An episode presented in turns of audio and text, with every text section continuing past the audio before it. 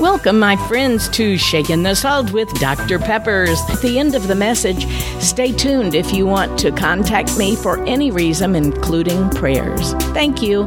And I'm Dr. Peppers, Shaking the Salt. Here we go.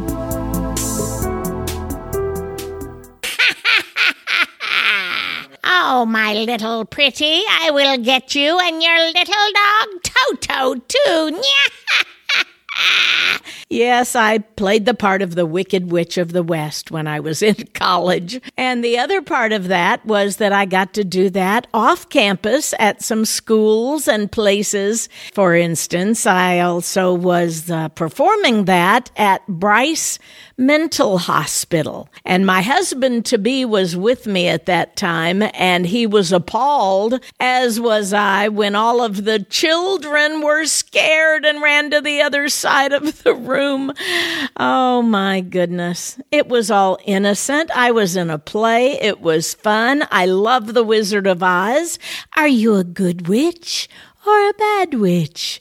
And of course, I thought, well, that showed us clearly what's the difference. A good witch has blonde hair and helps people, and a bad witch is the one who tries to kill Dorothy and the Scarecrow and all of the others. Well, Long story short, I was just telling someone that when I was living for the summer and working in Mobile, Alabama, shortly after I had met my husband. And I just ran into someone who said, Have you ever really tried witchcraft? And I said, What? Yeah, don't you know about witchcraft? Oh, I thought that was old and ancient and in the back days. I didn't know it was still popular today. I didn't, I led a very sheltered life growing up in little Clarksville, Missouri in Midwest, and we had never heard of such stuff. And now all of a sudden, because I had become enlightened in my college days, I was wanting to try new things. I wanted more of excitement and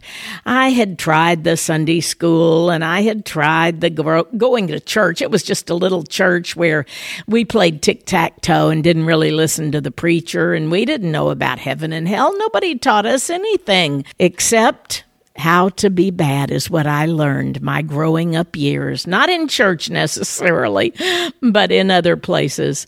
So now here I was in college, and we had been exploring Eastern religions like Buddhism and Hinduism, and someone said it's just another religion. Witchcraft is just another religion. So why not try it? Well, I went to this little place that was suggested where I could purchase uh, powders and I could purchase uh, voodoo kits and I could purchase books on Satanism and witchcraft and how to make money and how to cast spells. And oh, it was so intriguing for me. And I actually tried it. And I was just uh, practicing one day when my husband walked in and said, What are you doing? Well, he wasn't my husband yet, but he said, What is going on? And I told him, and he said, Hey, that's dangerous stuff. And I asked a few more people, Dangerous stuff. You don't want to do that. And, you know, there was something in my gut telling me, not that this was just for fun, like I thought a Ouija board was no, this wasn't just to play like you're casting spells. This wasn't like being in a play. There was something strange about this. Things that happened in ways that I felt, and my gut, which I have learned to listen to, said, Stop it now. Stop doing this now. And being obedient to my gut, as I always had been, I then decided to throw this stuff out because I actually was afraid. I don't know why. I didn't know that it was something that was so horrible, and I didn't know that that could even perhaps keep me out of heaven. Did you? Let me tell you what this says. In the Old Testament, in Deuteronomy 18, it says, Let no one be found among you who sacrifices or practices divination, or one involved in sorcery, or interpreting omens, or engaging in witchcraft, or casts spells, or who is a medium or a spiritist or who consults the dead. Anyone who does these things is detestable to the Lord. Now, just in case you're saying, yeah, well, that's in the Old Testament, you're right, it is, but let me read to you from a passage in the New Testament. In Galatians 5, it says, If you are led by the Spirit, you are not under the law, but the acts of the flesh are obvious sexual immorality, debauchery, idolatry, witchcraft hatred, and it goes on to talk about others, including, of course, envy, drunkenness, orgies, you know, the little things in life. But here's the next sentence I warn you of these things, as I did before, that those who live like this will not inherit the kingdom of God. Wow. So, my friend, here we are. Now we're caught in another dilemma. What if we want to do these things? Well, you can. God doesn't stop you. He didn't make us robots. He gives us choice. That's right. He gives us the ability to choose. We have freedom to choose. He doesn't want little robots saying, Oh, I love you, Lord. I love you, Lord. I love you, Lord. He wants our love freely, and that's why He's given us free will to choose, to do, to believe anything that we want. But be warned, he says, these are things that are detestable to me, and you will not inherit the kingdom of God. Well, I wasn't really a Christian at that time. I mean, I wasn't Jewish, I wasn't Muslim, I really wasn't anything, but I didn't want to dabble in something that might send me to hell? I don't know. Did I really believe in hell? I'm not sure.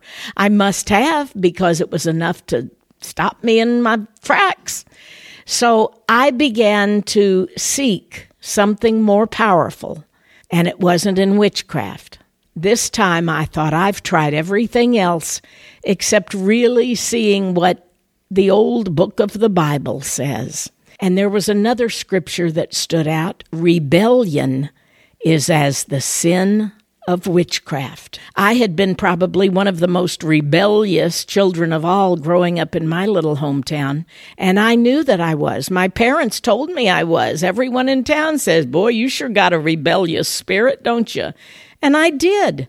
If somebody told me it was black, I'd say it was white. If they said I was right, I'd say that I was wrong. I was always just wanting to go against the system, man. And college was the perfect time to test my water, I guess, so to speak. And so I did. And I tested the water of this and the water of that and the water of this. And it wasn't until my third suicide attempt I tested God. He says, in scripture, try me and see. And I did. And he was real. All of that other stuff, there'd never been any changes or feelings except for the ones that I dabbled in that were of the occult. And I knew that those were real as well. That's why people don't like to watch, especially at Halloween time. Nobody wants to watch The Exorcist because there's something too real about that, isn't it? Do you know that happened actually? In St. Louis, Missouri. Look it up and see. And it wasn't a girl, it was a young boy. Anyway, just wanted to say all of that to say this there is a spirit that is good. There is the Holy Spirit of God. And He says this time of the year at Christmas, it is so easy to talk to people about the joy of Christmas being Christ, that the Holy Spirit is the Spirit that will come and serve and save you and will be with you, and Christ will live in you and dwell in you, and you will not ever want for anything. He will fulfill all of your needs. He will fill you so high with such joy and glory and peace and all of the fruits of the Spirit that you will never want anything else. How do I know? I've tried it and it has proven true for me all these many years later. So, my friend, if you've never trusted in Christ as your Savior, if you've never experienced the power of the Holy Spirit that He will give you upon salvation, then this is your golden day to have the power, the glory, and the honor of God living inside of you. God, I just pray right now for the one listening that has never known you, the one that has perhaps known other spirits, condemning spirits ugly spirits, even demonic spirits. I pray for those who have dabbled in Satanism or the occult or witchcraft or anything other than the one true living God. And I pray that this Christmas season they will come to know the real you in a real way. And I know, God, you will receive the glory and the honor. In Jesus' name, amen. God bless you, my brothers and sisters. I pray that you will test him and see. Get into God's Word, read what it says, and see if it is real. You will not be disappointed. Thanks for sticking with me, and I'm praying that this Christmas season will be your most blessed yet. I'm Dr. Peppers, shaking the salt. Thanks for staying on, my friend. If you would like to contact me, visit saltandlightministry.com. If you want to share your story with me, ask a question, have me come speak to your group, or maybe just request prayer. Once again, saltandlightministry.com. Thanks and God bless.